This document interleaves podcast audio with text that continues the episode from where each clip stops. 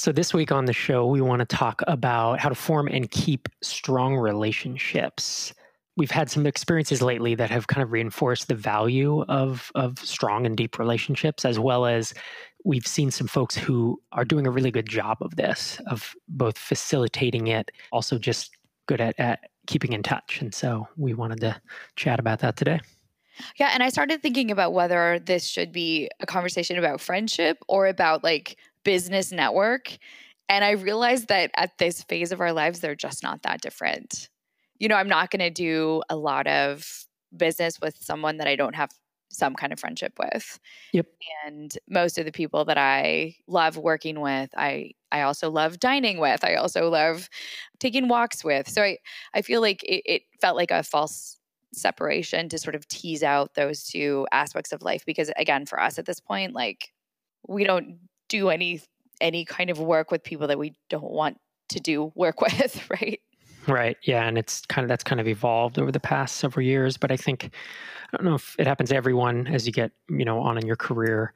I think you just have more tend to have more choice, especially if you're not doing a straight salary job. You tend to have more choice with who you work with. Right, that's the founder issue is you choose who you surround yourself with as opposed to working for someone else where they're they're selecting the team. So let's dive in.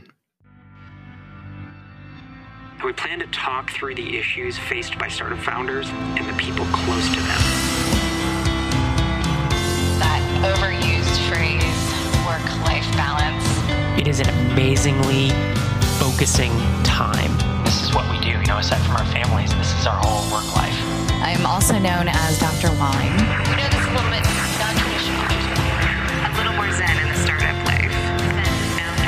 days were a mental struggle. I have been stressed in the past, and I know that I will be in the future. A founder and his or her significant other would both get value from the episode. So, two weeks ago, we talked about how relationships can be tricky, right? We talked about, you know, as you get older, it's harder to make new relationships. We talked about getting busy with work, with your family, with your company, with, you know, whatever it is that kind of fills your days. I think the title of that episode was Old Lady Problems. No, it was not. oh, okay, sorry. Um, but yeah, that was the that was a lot of the conversation that we had surrounding the challenges of midlife. Like most of us are really spread thin in terms of lots of different commitments and activities. And it's definitely not so easy to just spend like a seven hour hangout with someone. Like that, at least in my life, has to be kind of planned and curated as opposed to how life was in my 20s when time felt somehow more abundant. So, some of the challenge of this phase of life is to really be very intentional about growing new relationships and keeping existing relationships strong. And I think that's something that we've both been thinking about as we've been a little bit, or I've been a little bit more reflective this year surrounding uh, turning 40. So, one of the things that came up around the birthday was I wanted to really honor and celebrate the people who have been instrumental in shaping me over the course of my life. And so months ago, sort of sent out a, an email to some key people from really all different phases of my life friends from undergrad, friends from graduate school, friends from friends from Boston, friends from New Haven, friends from different places that we've lived. And and invited them to come to Minneapolis for for a weekend of sort of fun and festivities. Yeah, and I was impressed at how many people from those different phases of our lives decided to basically buy a plane ticket and come to Minneapolis, you know, and stay here for a couple days and celebrate your 40th. Um, we did a big party. I had a, a hired a caterer and a bartender, and it was the first time we've we've ever done something like that and i felt like it was a testament to the relationships that we've cultivated over the years that that so many people decided to a lot of them get childcare for their kids over the weekend and you know again buy the plane ticket or do a long drive and come out and I was thinking about the people who were there because there were lots of people who could have been there, but the people that were there are people that I think we have spent a lot of time really following up with over the years. Like sort of our oldest friends who were who came, Carrie and Tyler, are people that we see regularly, even though they live in California and we live in Minneapolis. And they're also people that I talk to. I talk to Carrie every week, every Sunday night. We have sort of a standing phone date. And so, those two things, every time we're in the state of California, we usually find a way to bump into them. And the frequency with which we just stay in touch, a 20 minute phone call every Sunday, has meant that that's a really deep, long-standing relationship because Carrie and I have kept it up so well. You know, we've really maintained a level of consistency over many years. Yeah, and that's that's a really good approach if you want to build that that build and maintain that relationship over time. I was also impressed with other friends who came who, you know, maybe we only see once a year or it, it's more like we had a really deep relationship for a couple years and now it's a little more it feels a little more like I, hey i see them on facebook and I, I know what their kids names are because i see them on facebook. And yeah when we get in the room together it's kind of like very little has changed. And I felt like again with so many people coming here for your birthday, we saw folks who we see often, we saw folks who we don't see that often, but it it was really just this overwhelmingly positive experience and it was kind of a testament uh, again to the the relationships. I was very thankful you know i was very thankful that we had that we had that many people because i know how we talked about how we've moved a lot and that every time you move and as you get older it becomes harder to make relationships to build new ones and kind of made me happy made me smile when we had a bunch of friends around here last weekend. Yeah and it was a little bit challenging to pull together that many people from different circles because some of the people know each other, but many of them do not know each other. You know, we had some of our neighbors meeting some of our professional friends, meeting some of our friends from from graduate school from years ago living in Los Angeles. So I think when you put all those people together, like you never know how it's to work. It can it can like fall very flat or it can you know have this like great energy which which it did and i think the time together worked really well because um, there are a few things. We created some shared activities. So you had a bartender but you had actually a mixologist come and teach people how to make a couple of pre-selected drinks. And so people were learning something they were doing something. It was easy for people to interact shoulder to shoulder instead of face to face. So shoulder to shoulder interactions are obviously where two people are as a, like the image of two people standing next to each other working on a common activity. They don't have to have the intensity of an eye to eye, sort of face to face conversation, but they're building an experience because they're doing something together or collaboratively or side by side. And that is a great way to get people who don't know each other to start forming a relationship they're having an experience together without the kind of emotional intensity of of that deep eye to eye kind of contact. Yeah, it's like team building, right? Would be the, the kind of corporate way to do it, but or the corporate term for it. But I thought that was a great idea. You suggested having a make your own cocktail thing, and I felt like that worked out quite well. It seemed to be a hit, and I felt like folks really connected well. And from very different phases of our life, we brought a lot of people together and there was a lot of chemistry. And people kept commenting, like, wow, that party really worked well, even though there were many couples who didn't know anyone else aside from us. I think the other thing that helped that is it was a dress up party. So it was a cocktail party. People put on, people wore suit jackets and ties. The ladies wore cute dresses. And I think that is kind of important because it takes people out of their normal everyday context and it says this is our new shared context. Like this is not the same as like you hanging out in your hoodie watching the Vikings game. Like we're doing something different here and you're part of a larger experience where everyone is participating. So even though the different dress is a way of forming a little tribe because we're all sort of dressed the same and dressed together. And so some of our neighbors who live in our neighborhood were seeing people walk like to the party and seeing that they were dressed up and instantly were like, oh, I bet those people are going to Sherry's party because no one else walks around the neighborhood in a cocktail dress. So it's a shared experience together. Yeah, I thought that was a nice aspect to it because it gave everyone an excuse to do something that maybe we only do once or twice a year. So, in addition to my very important birthday party. I, I cannot believe like this. There's been like two episodes recorded about my birthday. I'm so sorry, you guys. This is so like self indulgent. I promise we have more interesting things to share with you. Right. The rest, the, the next five episodes will not be about your birthday. We will not mention again that I'm 40. Clearly, I'm having to think about it, but I won't put that on you people. Okay. Moving on. So, I just came back from an event called Mastermind Talks, put on by Jason Gaignard and his amazing crew. And this is an event that I think is probably the ultimate introduction to relationship building. And I've gotten to know Jason through a couple of different, through some mutual friends. And then I went up to Toronto where he's based for, or he's based outside of Toronto, but that's his, his closest hub. I went up for a workshop last winter that he held about relationships. And the reason that I wanted to bring up this event, this is not sort of a commercial for the event, but there were a couple of things that he did to foster community in this event that were amazing.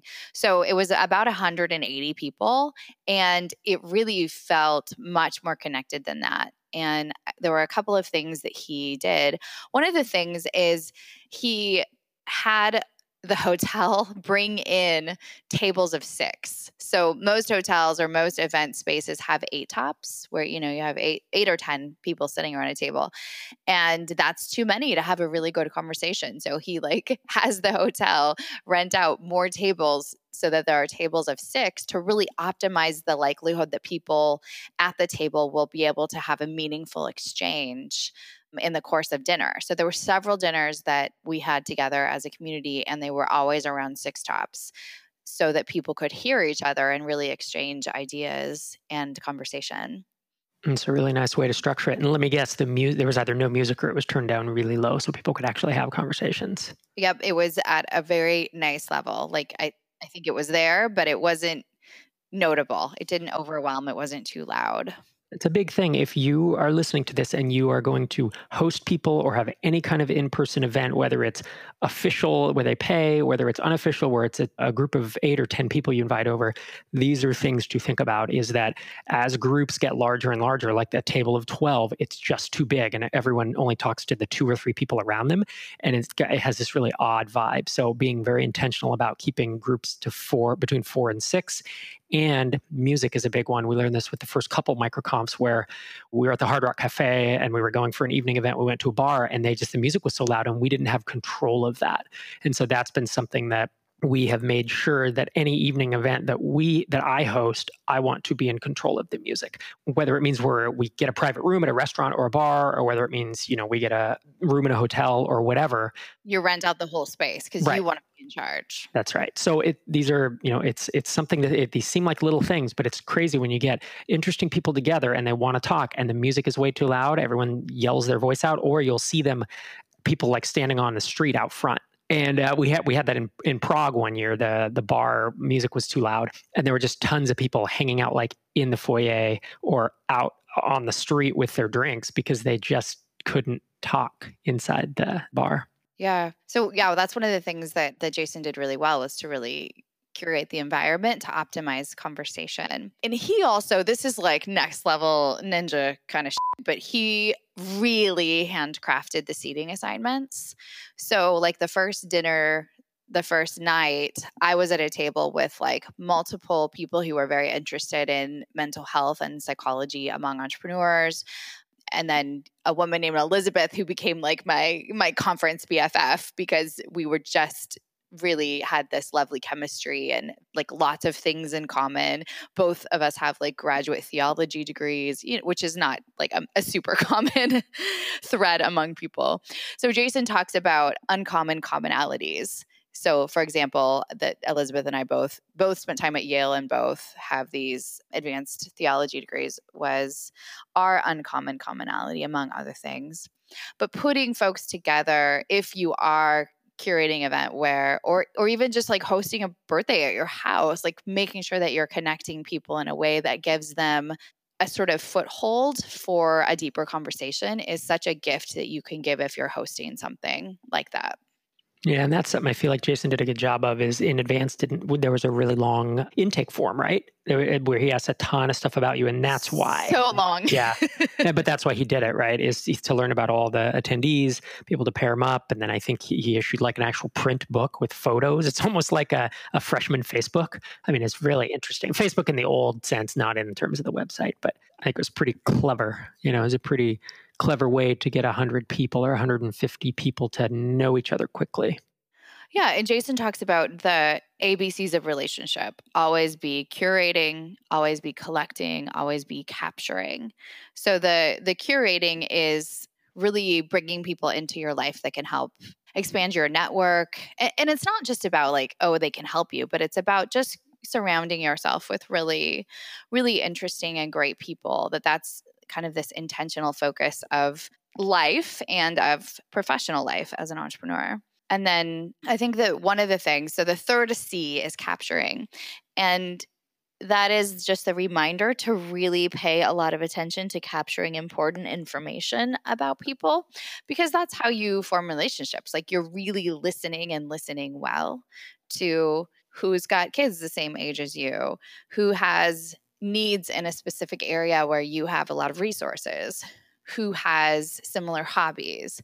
Those shared experiences, those, those shared connections are the basis of relationship. And so to be really mindful and intentional about listening in conversation to those important connectors is not something all of us do automatically. We don't do it intuitively. But that's the difference between having a conversation with someone at dinner that you are kind of like, "Oh yeah, that person was interesting," and then you there's no reason to really follow up with them, and that person that you follow up with and ha- end up having a really meaningful working relationship or friendship because you have really connected to them about the things that, that are most important to them. Yeah, and a big part of this is listening for how you can help someone, right? Well, I've actually been asked, and it's always kind of awkward or it's weird when people ask, but they're like, So, how can I help you? And it's like, I don't know. I don't even know what you do or really what. I don't know how you can help me. I realize it's a straightforward question and someone what they're trying to get at, but it's so much better if you can listen to the other person, hear what they're talking about, get them talking about things they're working on, problems they're experiencing in their business and and start to think oh i know a person who could help with that or i can help with that. Like that there's a big difference there between it's like showing versus telling type thing. It's it's like just get in rather than kind of make them do the work of trying to figure out how you can help them. It's such a weird ask when when people have asked me that. I'm always like i don't i don't know help me with what? It feels too broad but if you can be help me help you. Like if you can be that investigator. Like i mentioned in one of the conversations that i was having that that you and i had recorded this video course but that frankly i hadn't done anything with it because i really don't know if it's a i feel a little bit stuck about what to do with it and b i'm i'm not sure if it's ready to be launched into the world like if it needs some more editing or improvement or whatever. And so i just mentioned this in conversation and someone at the table was like, I actually run a company that helps people launch online courses and absolutely just send me a link to your videos and I will look at them and tell you if I think they need more editing or if you should kill them or if you should launch. And, you know, he didn't ask me the strange question of like, how can I help you? He just heard me talking about this pain point and jumped on it and said, Hey, I can probably help you with this because that's the thing that I do. Yep. And that's a big deal that if he had said, How can I help you? you wouldn't have known. It just wouldn't have triggered. You know, you wouldn't have been like, "Oh, I have this course that I'm not doing things." I don't know. It, there's something about making an organic connection to how you can help someone or how someone can help you, and not just trying to go at it bluntly. The other thing is let other people help you. You know, depending on your personality, that may be easy or it may be a stretch for you. But I almost think there's there's a lot of value towards you helping someone and there's a lot of value for someone helping you. It builds the relationship in both directions, you know? And oftentimes after I've helped someone, I a I don't expect some return favor because it's not tit for tat and b I feel like I like them more you know, there's some, it, which sounds weird, right? Shouldn't it be like, oh, if they help me, then I'll like them more? But there's some psychology here where. No. Well, you've invested right. in them you've you've given your time your energy your resources your expertise whatever it is toward them. So in, in a way you're you're looking psychologically for a confirmation bias because you've already given something toward them. So there's this extra extra need to of course like them. Yeah, that makes sense. i think another just last just a, a few more comments related to growing relationships well. I've heard people talk a lot about the importance of preparation. In fact, Jason Gaignard, who hosted Mastermind Talks, also has a podcast called Community Made. And the last season of it, season two, was all about relationships. And they they did one episode about how to prepare well for a conference that I actually thought was like spot on. I think all of us would like to sort of stumble into our experiences in life and instantly be able to make great connections but that's uh, of course not often how it works. And preparing ahead of time like looking to see who's going to be there and trying to figure out who do i want to connect with what are the kinds of questions that i have what are the things that i have to offer and doing some of that intellectual heavy lifting beforehand can be really important, of course. And I know, like MicroConf, you all don't release the speaker list ahead, of, or I'm sorry, you don't release the attendee list. You do release the speakers ahead of time. No, although we've started doing like an opt in thing. I forget, we used some piece of software where you could upload a headshot and like some tags about yourself. So people would put like WordPress and California or whatever, and people could go through the attendee list. It was, of course, opt in. And I think it's so worth the time to spend a couple of minutes with whatever resources are available to you before you go to an event, a conference, or frankly, even like a birthday party. Like people who came in for the party, a couple people were like, hey, give me the lowdown on who's going to be there. And so I was able to give them a nice synopsis of, of all of my friends that were attending and kind of what their commonalities might be. And I think the people who asked me that ahead of time probably had a better time. I mean, I don't know, maybe better. They definitely had material to talk to people about, which helped break the ice for people who were feeling a little bit more apprehensive about interacting with a bunch of strangers. Yeah, preparation is a, a big part of this, I think, especially for those of us. I mean, I, I think most of us are not naturally good at this. I know I'm very much not. So I have to both mentally prepare and then also, you know, if I'm going into a situation, I, I do want to know more about who I'm going to be hanging around with. I mean, oftentimes for me, it's a speaker dinner right before a conference. And I will go and look at all the speakers and figure out who are the two or three that I really want to connect with. Why do I want to connect with them? What can I do for them? I think there's a lot of value in preparing and being deliberate about this. And I think one one last thought, if you're someone who is wanting to grow in this area and you want to, you know, grow your connections, I would say you know think about the people that you want to connect with and and then make it easy to connect. So again for example i've been thinking about my friend brooke and brooke's a, a single mom like she's she's busy her life is complicated but i'm going to this conference i'm speaking at an event in new orleans in january and so i call brooke up and i say hey brooke i'm going to this conference. I you know the hotel is covered I've got the lodging. Can you just buy a ticket and show up and just come hang out with me for a couple days? And I've uh, I'm asking her months in advance so she can organize childcare and it's like you're anticipating the barriers to spending time together and doing what's within your power to take care of that. The people who came in for our gathering for the birthday, you know, we rented a big Airbnb and we just told people, like, just get here. We've got your lodging covered and some of your meals and you know we want to make it easy to connect and to eliminate any of the barriers or the sort of time invested in trying to find lodging in a strange city and just make it easy for people to show up and hang out. Right that's a way to i mean we've kind of bounced back and forth between like deepening existing relationships and breaking into new ones. And this is a really good approach that you've now used several times, and I've started to adopt it as well. Is just make it easy for the other person if you really do want to connect with them. All right. Well, we can't talk about my birthday anymore. What are we going to do? yeah, that's it. This is the last episode. No. Of talking about your birthday. Well, in the spirit of helping relationships or helping people you have relationships with, those of you who have purchased a copy of our book, The Entrepreneur's Guide to Keeping Your Shit Together, thank you. Thank you very much.